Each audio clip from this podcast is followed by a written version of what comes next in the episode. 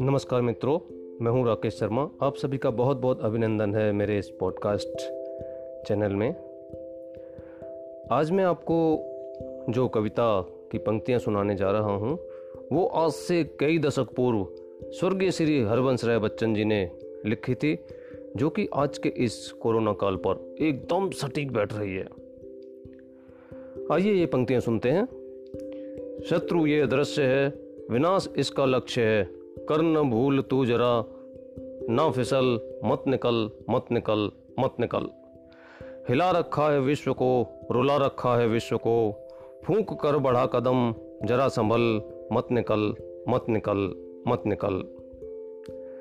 उठा गलत जो एक कदम, कितनों का निकलेगा दम।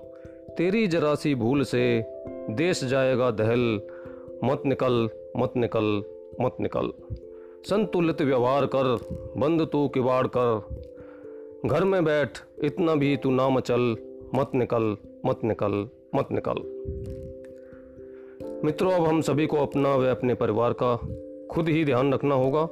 स्वस्थ रहें, सुरक्षित रहें, सामाजिक दूरी बनाए रखें, बिना मास्क के ना निकलें। आज इतना ही। फिर मिलेंगे। नमस्कार।